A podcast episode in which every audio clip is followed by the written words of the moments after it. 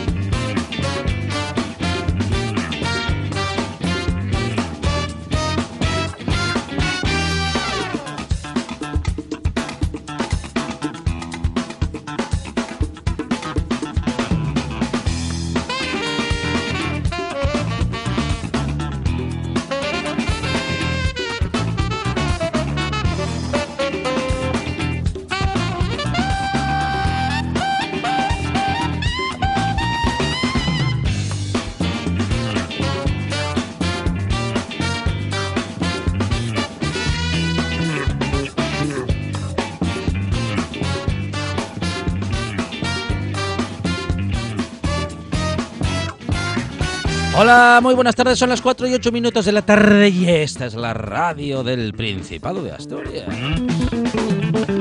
Dijo el filósofo holandés de origen español Baruch Spinoza que la actividad más importante que un ser humano puede lograr es aprender para entender, porque entender te hace libre.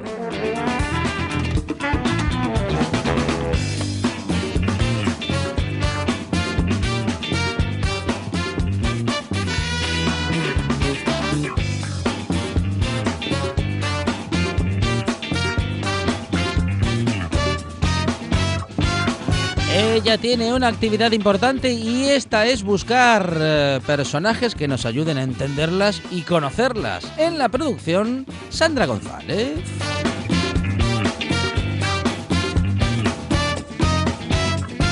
Él nos enseña cada día que una radio diferente es posible, aunque algunos no lo puedan entender. Él es Monchi Álvarez.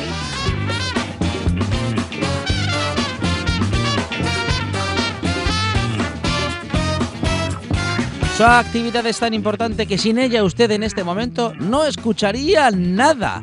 En la puesta en el aire, Quique Reigada.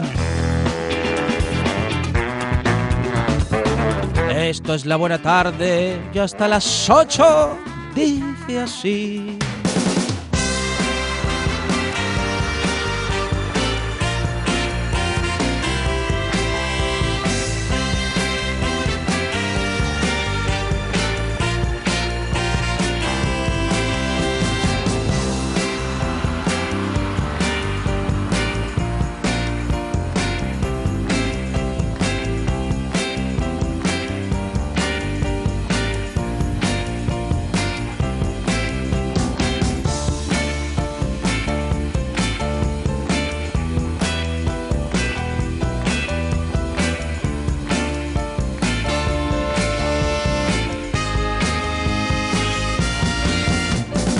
Buena tarde en la que tendremos tiempo para muchas cosas. Vamos a darnos una vuelta por las playas para saber cómo están las cosas por allí y también vamos a tener tiempo para hablar con el psicólogo Adolfo Rivas. Con él vamos a hablar de un estudio muy interesante que nos habla del estado de la situación en adolescentes y jóvenes en Asturias.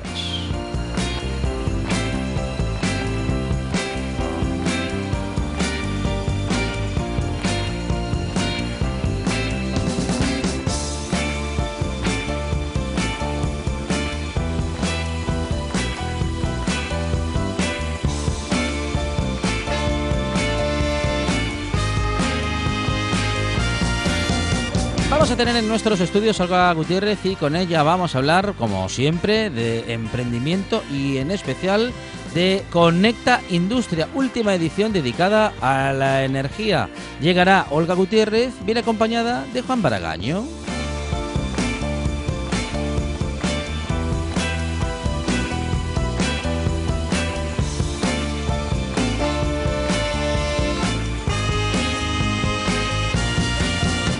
Hablaremos de consumo con UC Asturias y hoy lo haremos con su presidente Dacio Alonso. Con él vamos a hablar de cosas muy interesantes, ¿eh? pero sobre todo de la presencia de UC Asturias en el stand de la Feria de Muestras para que usted pueda preguntar y averiguar todo lo que como consumidor o consumidora tiene que saber respecto de sus derechos. Y también tendremos oportunidad de hablar de cuestiones legales con Marcos Oscar Martínez de Vigoles Abogados y con él vamos a hablar de subidas de salarios previstas por el gobierno que todavía está en funciones pero que promete dejar de estarlo para asumir por fin. De manera definitiva también llegará y de manera definitiva José Antonio Fidalgo. Definitivamente nuestra voz más experimentada en esta buena tarde. También el gente de radio y la naturaleza con Amador Vázquez. Ay ay ay ay ay ay cuántas cosas. Que nos quedamos sin aire y sin tiempo. Esto es la buena tarde y hasta las 8 no para Me gusta la buena tarde.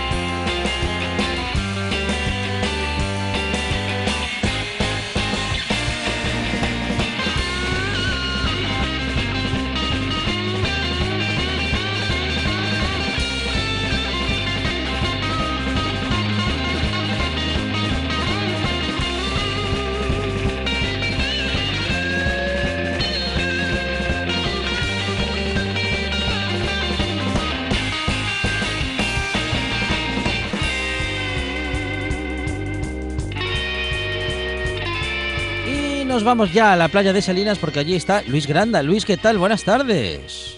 Hola, muy buenas tardes. Del equipo, de, del equipo de salvamento en esa playa, Luis, ¿cómo están las cosas hoy por la playa, en el arenal, en el agua y en la atmósfera? De momento todo muy tranquilo, sopla el viento, eh, poca gente porque hace bastante mal, un poco de frío, o sea que nada, todo bien, todo correcto. Bueno, todo correcto, pero tampoco es que haga mucho calor. Eso sí, se puede aprovechar de un modo diferente hoy la playa, Luis. Sí, para caminar, pasear, eso siempre. Hacer deporte, surf. Mm. Muy bien, muy bien. ¿Temperatura del agua, Luis? Está a 18 grados más o menos. Luis Granda desde la playa de Salinas, con el agua un poquito fría y con el eh, tiempo que no está muy para playa, pero la playa se puede disfrutar de muchas formas, como bien nos dice Luis Granda del servicio de salvamento, del equipo de salvamento de Salinas. Luis, gracias, un abrazo. Un abrazo, muchas gracias a vosotros.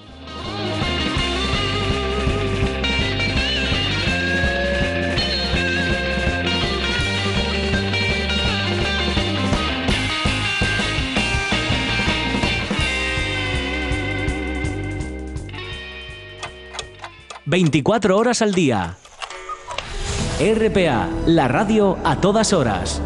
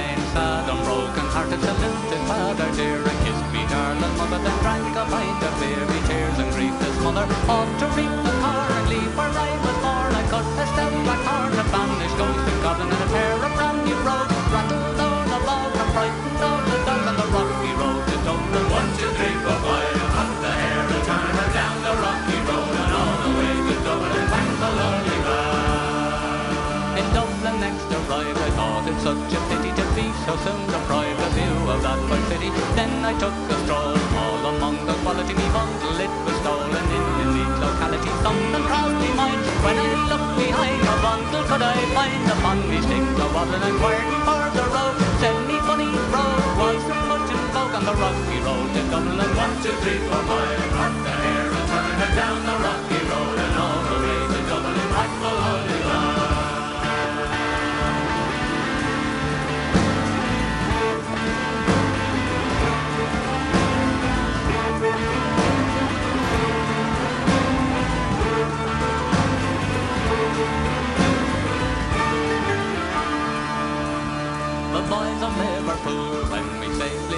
call myself a fool. I could no longer stand it. Me blood began to boil. Me temper I was losing. Poor old Erden's soil. They began abusing her me. self. And I shillelagh, I let fly. Galway boys were by. They saw I was a hobbling with the louter ray. They joined in the affray. We quickly cleared the way for the rocky road. And Dublin one, two, three, four, five. On the air and turn it down the rocky road. And all the way to Dublin went for lonely ride.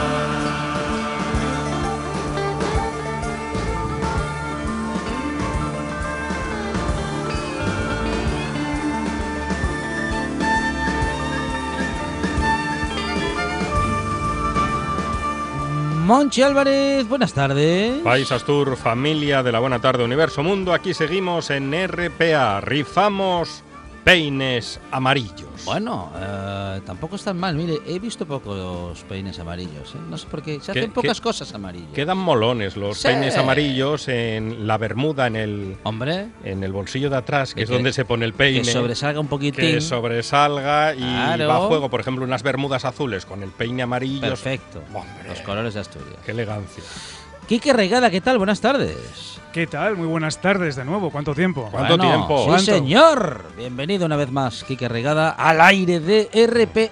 Muchas gracias, muchas gracias. Se va a quedar en agosto. Ah, ¿se queda en eh, agosto? eso me cuentan Ramírez y, ah, Aquilino, que también se, quedan. Se enteran de todo antes mm. que nosotros. ¿eh? Prometo, prometo volver. puede, puede prometer y promete. Como Adolfo Suárez. Bueno, pues bienvenido, Kike Reigada, al aire de RPA a esta buena tarde y eh, gracias por rescatarnos y lograr que lleguemos al aire, ¿eh? porque si no fuese por nuestro técnico de sonido, podríamos hablar, pero para nada. Qué importantes son los técnicos de sonido en la radio. Por eso decimos puesta en el aire, porque mm. es quien nos pone en el aire en primera instancia. Luego hay más gente y más aparatos que cumplen con su función, pero todo arranca en el técnico de sonido que está cerquita de nosotros. Pues eso es, exactamente. Muy bien. Que se reconozca un poco nuestra labor, los que estamos detrás del cristal, aunque en este caso, como en mi caso ahora mismo estoy, me dejáis hablar. Entonces, pues aprovecho un poquito. Esa es la idea, sí, señor. Me dejamos, Aquí tenemos, tenemos técnicos parlantes, que Regada. Yo a mí si me dejáis, yo tiro para adelante. Ya saben que otra radio es posible. Sí, señor. Uh, y la radio bien hecha. Claro. La radio bien hecha y recién hecha. Recién hecha, mm. calentita. Con cariño. Bueno, Quique, eh, eh, yo em, eh, decir, escucho mucho sonido que podría ser irlandés, que podría ser escocés, pero lo que me extrañó, bueno, irlandés sobre todo, pero lo que me extrañó fue cierta melodía estoneana. Algo así como el Satisfaction, ¿no? Por ahí un poco, un poco como escondido, pero reconocible, ¿verdad? como mínimo un homenaje. Sí, bueno, mm, vamos a empezar la casa no por, el tejado, en este caso, vamos a empezarla bien. Eh, digamos que estamos escuchando, ¿por qué estamos escuchando ahora mismo a The Chef ¿Por qué estamos escuchando a The, Chef? The Chieftains. The Chieftains. ¿Qué Porque su líder, fundador, eh, Paddy Moloney, a Moloni. Moloni, sí. Cumple, está bien de cumpleaños. Eh, ¿Adivinaríais cuántos cumple? 127 años. se acerca, se acerca, se acerca. No, no, no andas, no andas muy descaminado. Uy, mire. Eh, 90 y... En 1938, por lo pues cual hoy cumple 81 años Tremendo. el bueno de Paddy Moloney.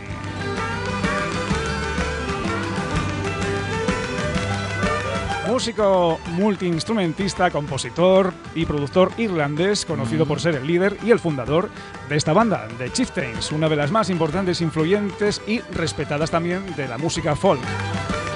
The Chieftains, una banda que se formó inicialmente en 1963 con Paddy Moloney, Sim Potts, Martin Fay y David Fallon, todos músicos procedentes de la importante escena dublinesa de música tradicional y durante su larga trayectoria se han ido, bueno, pues yendo e incorporando otros músicos. Durante mucho tiempo funcionaron como banda estrictamente instrumental y con el paso de los años han ido incorporando colaboraciones de muchos cantantes, algunos muy conocidos como por ejemplo Mick Jagger, Van Morrison, Mark Knopfler, Sinead O'Connor, Marianne Faithfull, The Corrs o incluso Chabela Vargas o Los Tigres del Norte. Oh, nuestro cumpleañero Paddy Moloney, que además, como dato curioso, eh, recibió el año pasado un galardón de manos del rey Felipe VI por encargo del gobierno español ¿Ah, a su labor inestimable en la promoción de la música celta y tradicional por todo el mundo.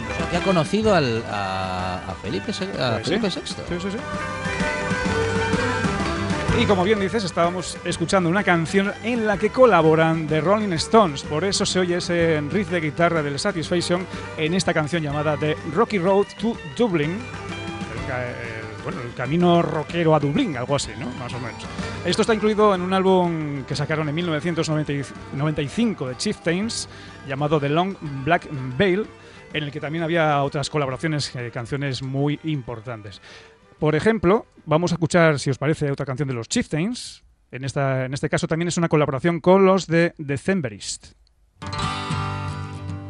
Esto está incluido ya en otro álbum publicado hace pocos años, en 2012, llamado Voices of Ages. Oh, the time will come when the winds will stop and the breeze will cease to be breathing like the stillness in the wind before the hurricane begins.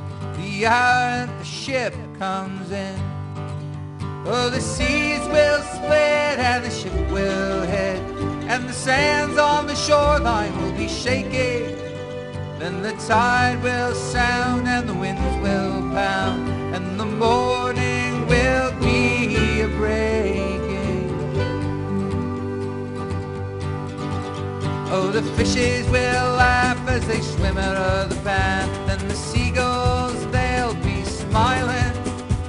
the rocks on the sand will proudly stand the hour that the ship comes in. And the words that are used for to get the ship confused will not be understood as they are spoken. For the chains of the sea will have busted in the night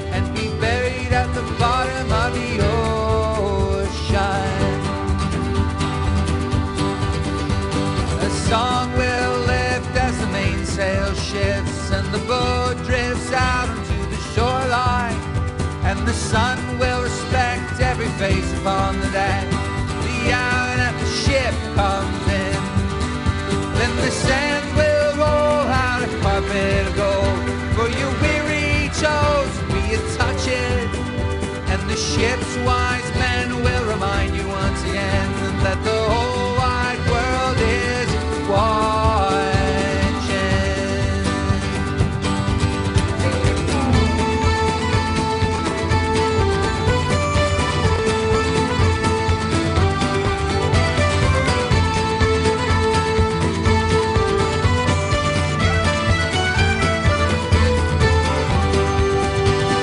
pues aquí los Chieftains con los Decemberist, sonido mucho más actual en este When the Seed Comes In.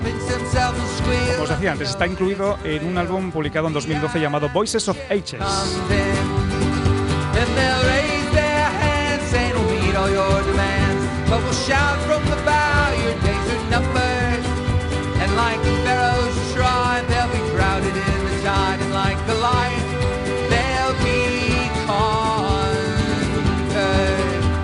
Muchas colaboraciones también importantes en este álbum, incluso mm, la de Carlos Núñez.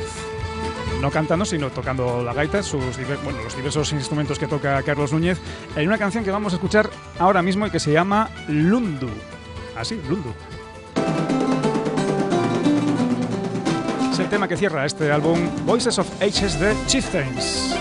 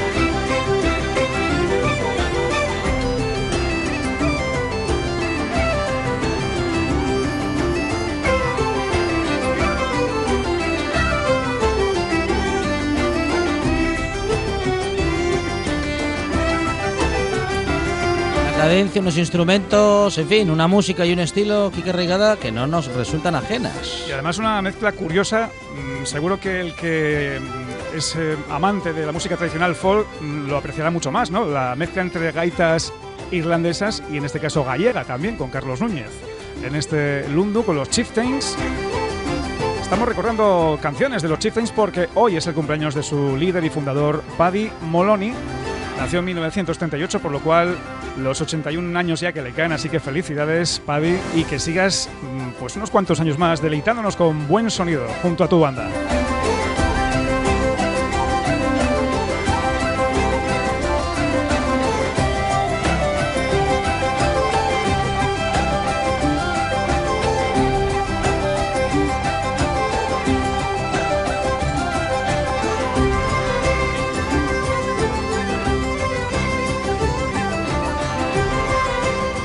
Llegando ya las últimas noticias. Quique Reigada, gracias. A vosotros.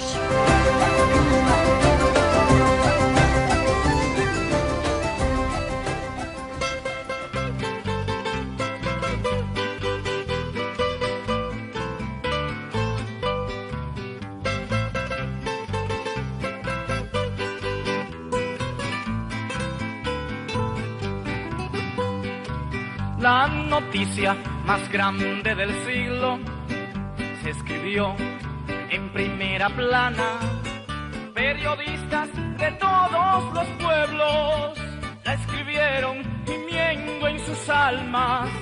Y es que habían desaparecido esas gentes que a Dios alababa. Y es que habían desaparecido esas gentes que a Dios alababa. Últimas noticias, Monchi Álvarez, que llegan a la redacción de esta buena tarde. Ya llegan, ya están aquí las últimas noticias. Sí, señor.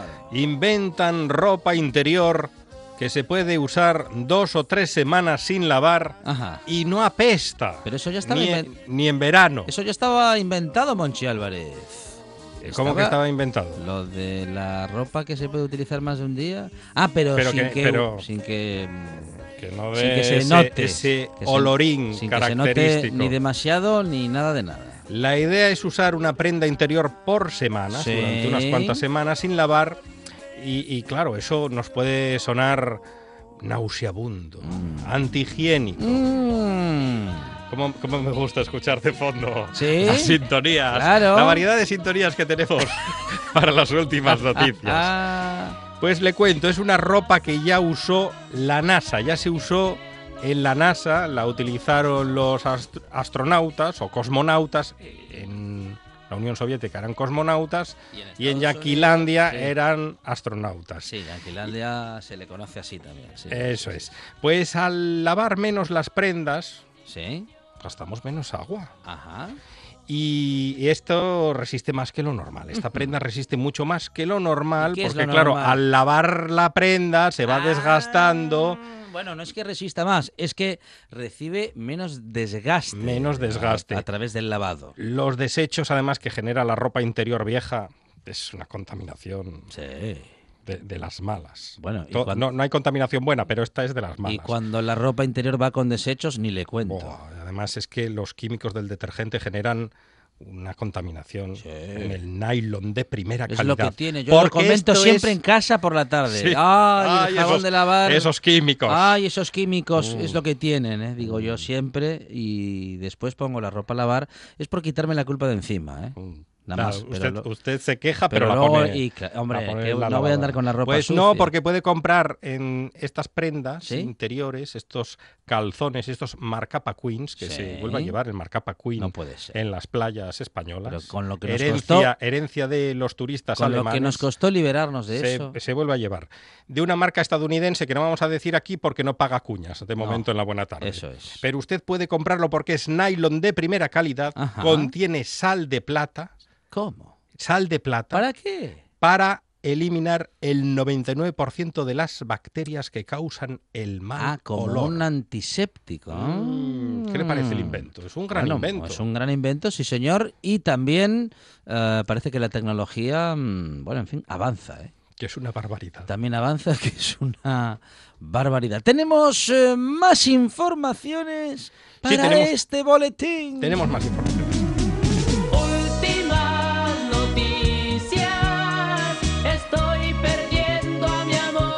Son eh, más últimas noticias y más. Tendencia. ¿Ah, tendencia? O tendencias. Tendencia. Moda. ¿Sí?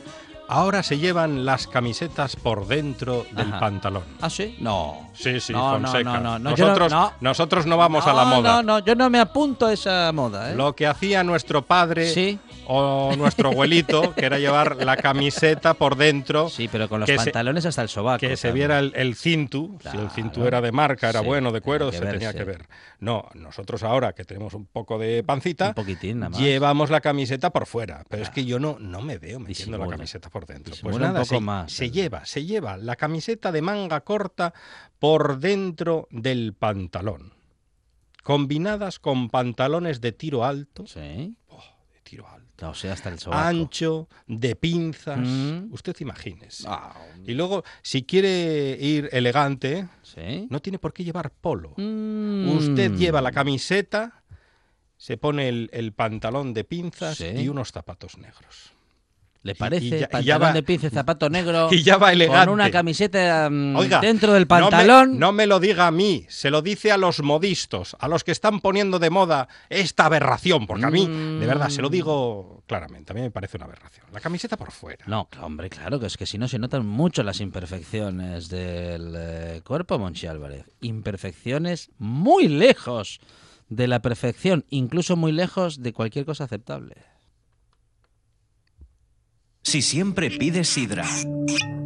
Si te emocionas cuando estás lejos de tu tierra. Si quieres que gane Fernando Alonso las carreras. ¿Por qué escuchas otras cadenas? RPA. La radio autonómica de Asturias.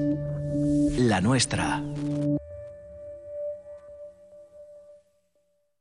La buena tarde con Alejandro Fonseca.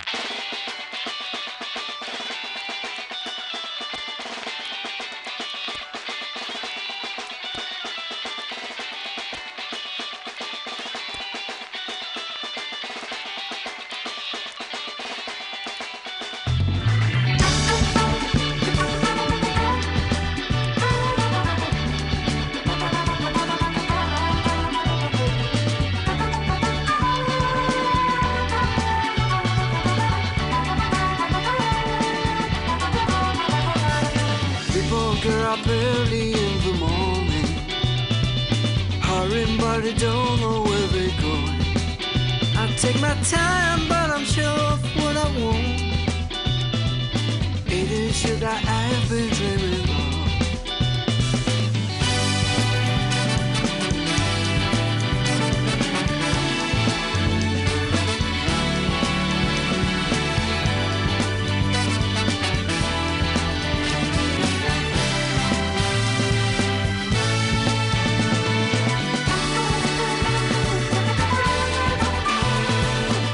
cuento ahora que más de un tercio de los adolescentes asturianos de entre 12 y 16 años está en riesgo de social. Esto lo, bueno, lo revela un estudio realizado por el director gerente de la Fundación Binjoy, el psicólogo Adolfo Rivas Fernández, que está aquí con nosotros. Adolfo, ¿qué tal? Buenas tardes. Hola, buenas tardes. Bueno, vamos a ir aclarando conceptos, eh, sobre todo vamos a decir que por poner la preocupación en el nivel que debiéramos y por entendernos todos, eh, bueno, pues de qué estamos hablando, porque la palabra o en fin, la combinación de eh, y el concepto riesgo social nos hace ponernos, bueno, en fin, no sé si en lo peor, ¿no? Pero en, en algo muy complejo. ¿A qué llamamos o a qué está llamando la Fundación Binjoy riesgo social exactamente? Bueno, eh, nosotros llevamos mucho tiempo trabajando con menores en situación de riesgo, en el sistema educativo y fuera. ¿Y, y qué sucede? Que, que nos damos cuenta de que es necesario que conceptualicemos riesgo social en el sistema educativo. Ujú. ¿Por qué no lo tenemos conceptualizado?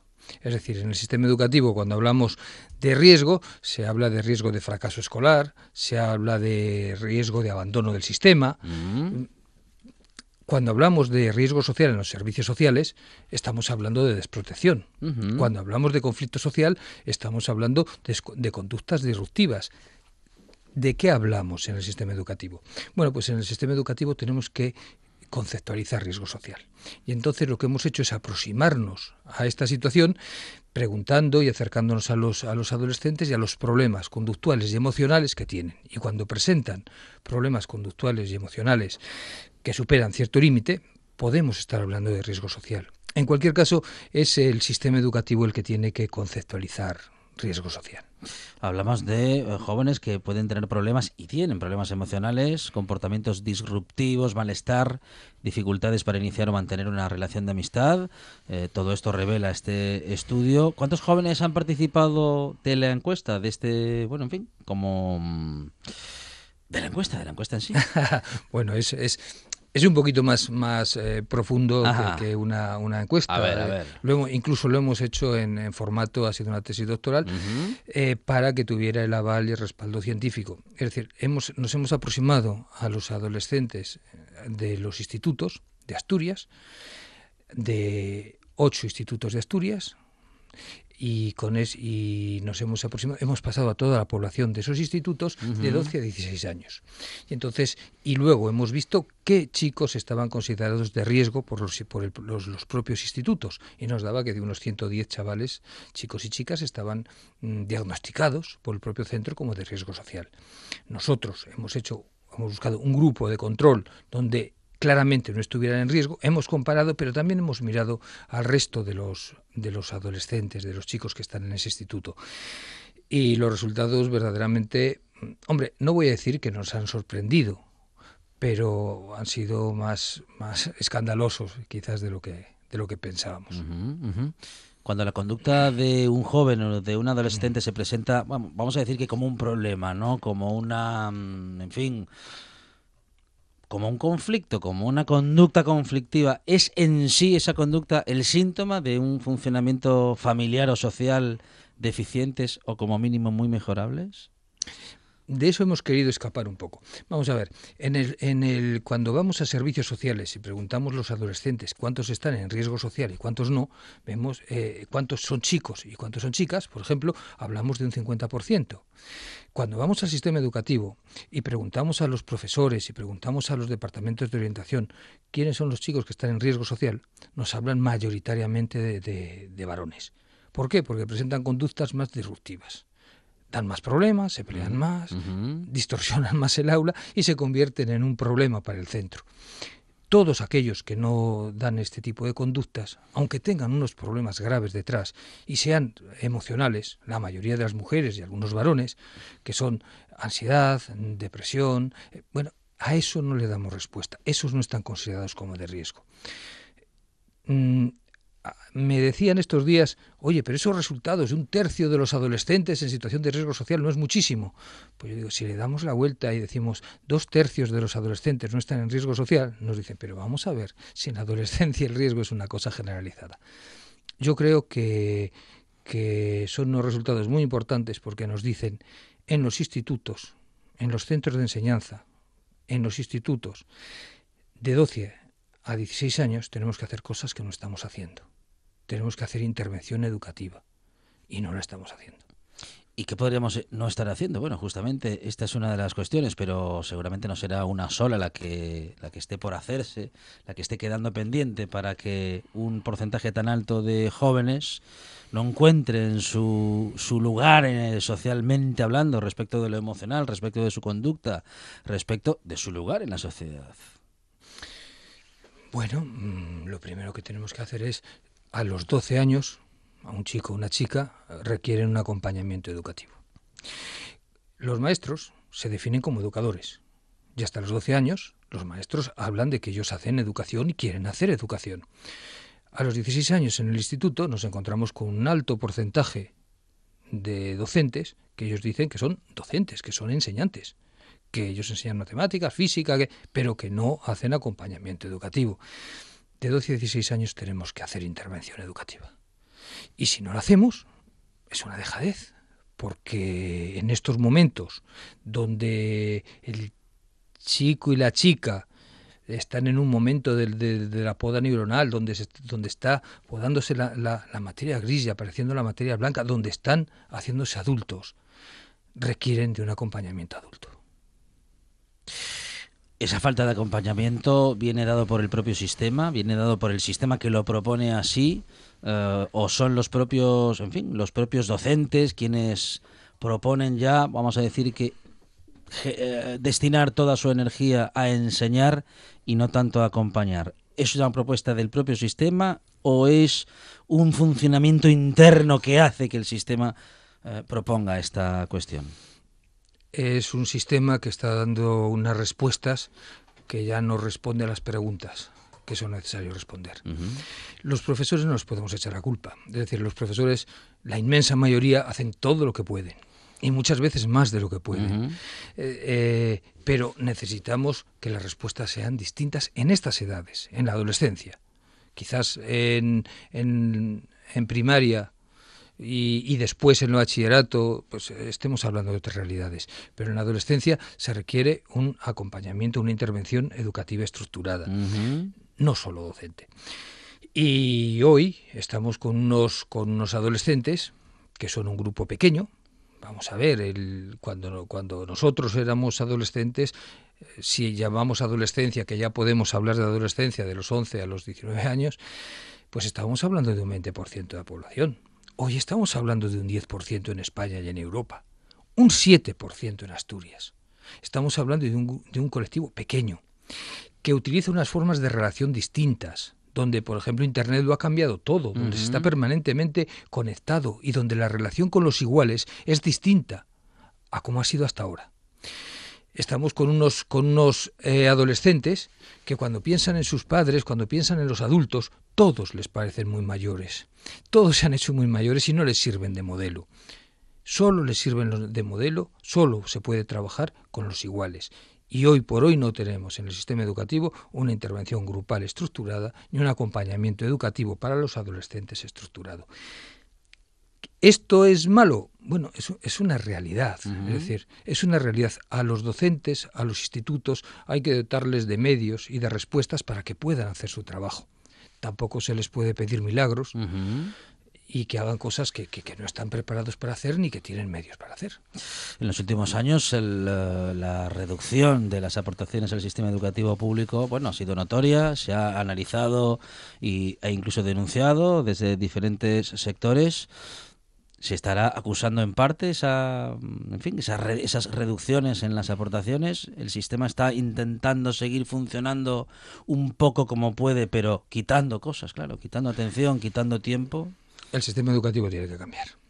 Si nosotros vamos, si vamos, hacemos un viaje en el tiempo y vamos 100 años atrás y vamos a una fábrica y vamos a una fábrica hoy, no se parecen en nada.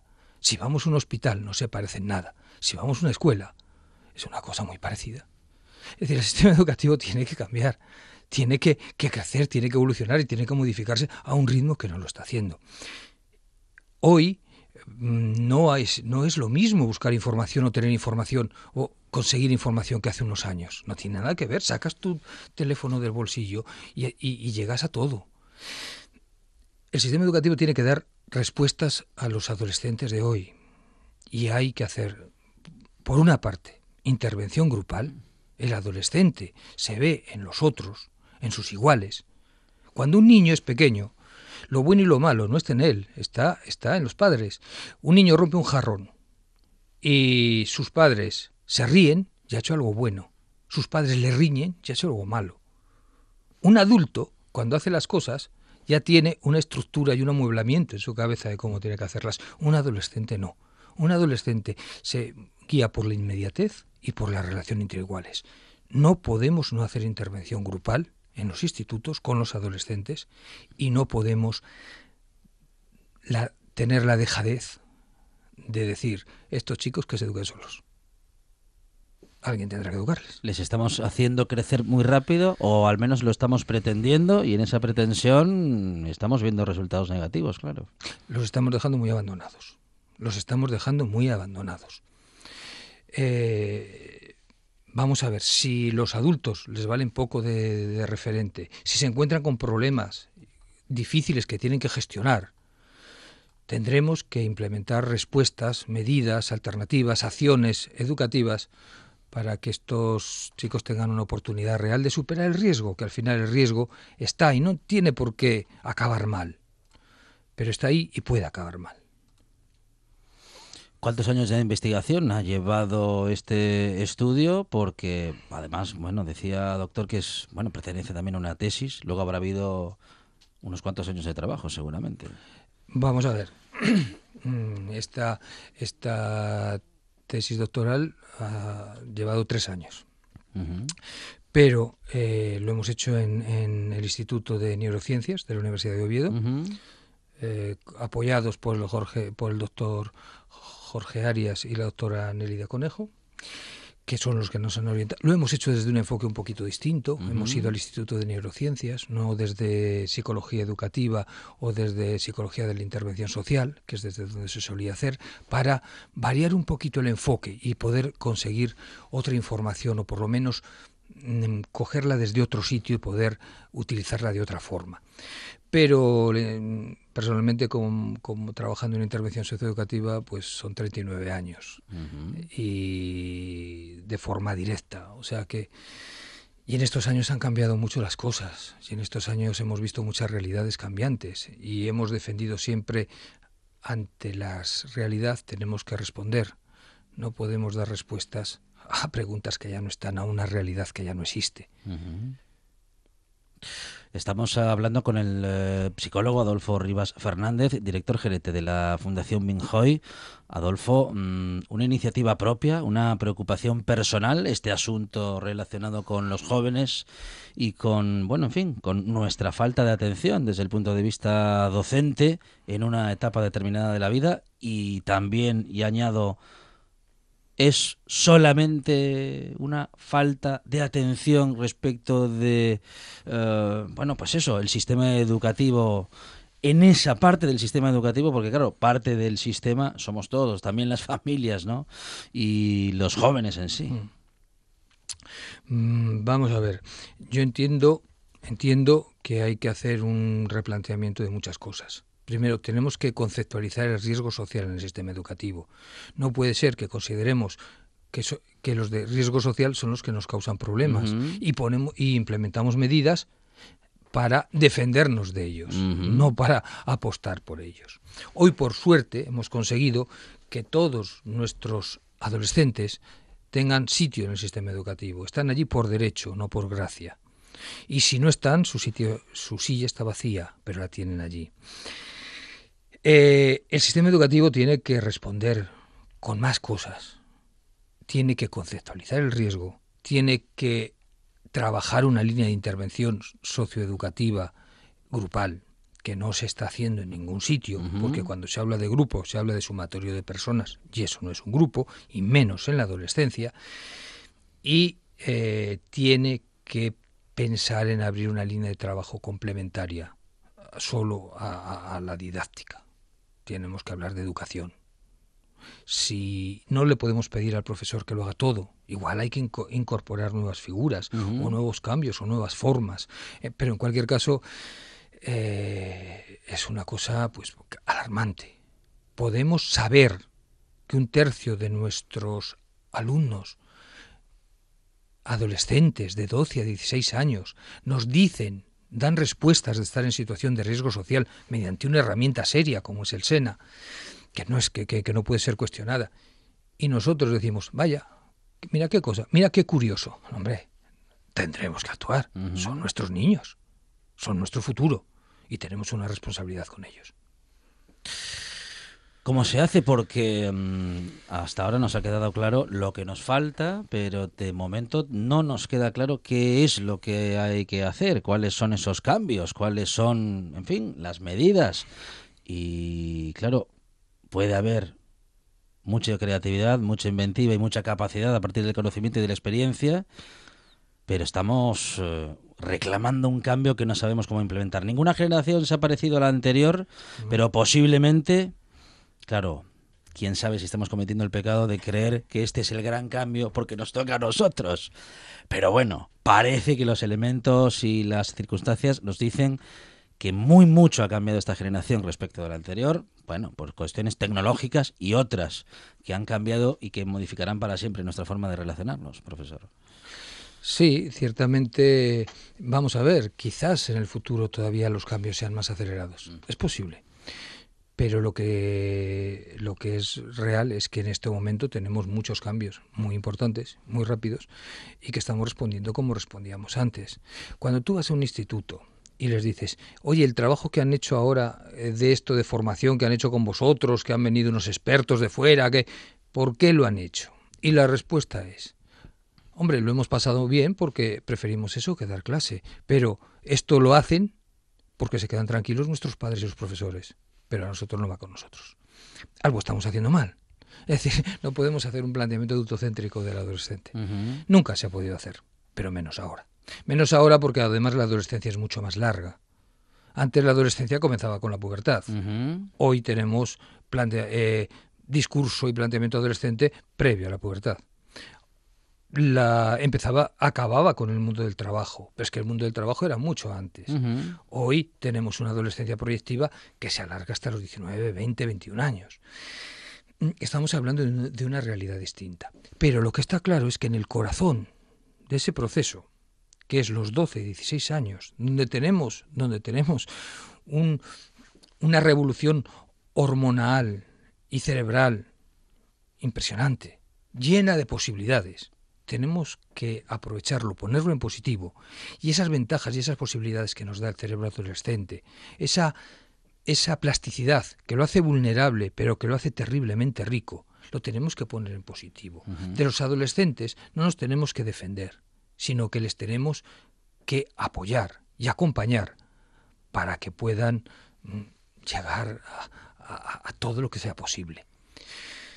¿Qué es lo que tenemos que hacer? Desde luego no quedarnos en discursos pasados. Desde luego ponernos... No se puede hacer, no se puede hacer un concepto de riesgo social sin hablar con los profesores. Sería, sería mm, una tontería y una falta de respeto hacia esos profesores que están ahí haciendo todo lo que pueden y siempre. Lo tenemos que hacer, tendremos que hacer reflexión juntos, tenemos que hacer trabajo juntos. Hay cosas que sabemos, hay cosas que sabemos, como es la intervención grupal, que tenemos que hacerle de otra manera. Bueno, Igual hay que incorporar nuevos profesionales, distintos profesionales, al sistema educativo. Cuando se incorporan en los centros que había algunos trabajadores sociales y cuando se cambia, se dice, el sistema educativo ponemos la, figura de profesor técnico de servicios a la comunidad, pero tiene que ser profesor. Quizás hacen falta otras figuras, otros elementos, otros agentes, hacerlo de otra forma, porque el mundo no es el que era. Y en la educación es donde nos, nos lo jugamos todo. Dejar fuera a los profesores, dejar fuera a los docentes y a las docentes, bueno, digo, en nuestro país o en nuestro sistema de las grandes decisiones, es decir, que cada gobierno, que cada corporación, eh, que cada legislatura intente modelar el sistema educativo sin contar con la opinión, con la influencia y con la decisión de los profesores puede ser uno de los, en fin, de los grandes errores repetidos gobierno tras gobierno, legislatura tras legislatura. Hay reformas y cada reforma, bueno, pues deja fuera la voz o la influencia del profesorado. Ciertamente, es decir, el profesor es el gran protagonista, bueno, menos que, el alumno, pero el, el, profesor es uno de los grandes protagonistas. Pero yo diría, no solo tenemos que hablar de profesor y de contenidos, sino que tenemos que hablar de educación. Los contenidos están caducando rápido.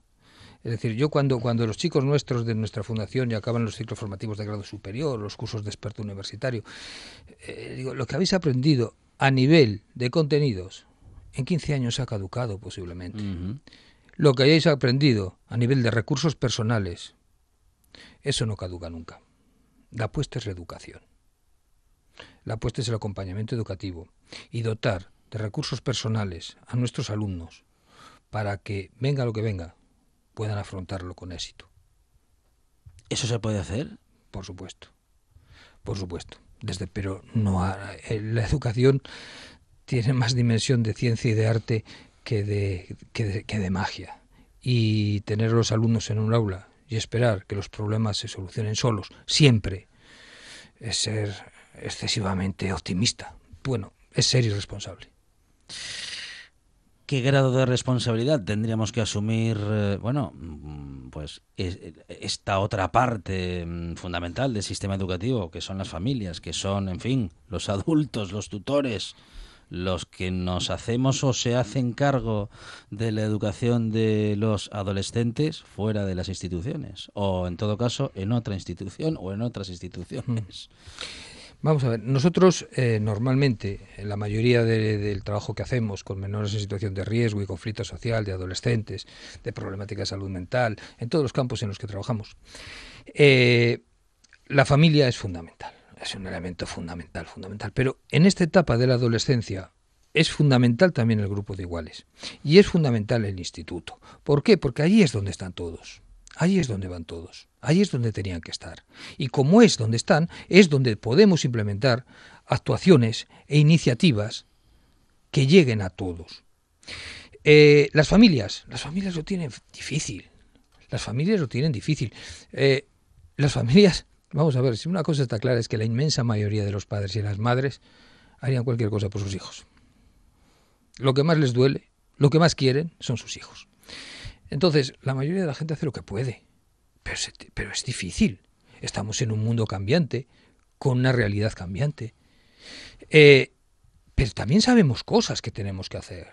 Sabemos cómo poner en positivo toda esa vulnerabilidad que vendría acompañada en la adolescencia, esa, ese mm, cerebro plástico que permite todo en ese momento de cambio podemos ponerlo en positivo, pero tenemos que hacer otras cosas. No podemos decir, hacemos lo mismo con algún pequeño maquillaje y ya está.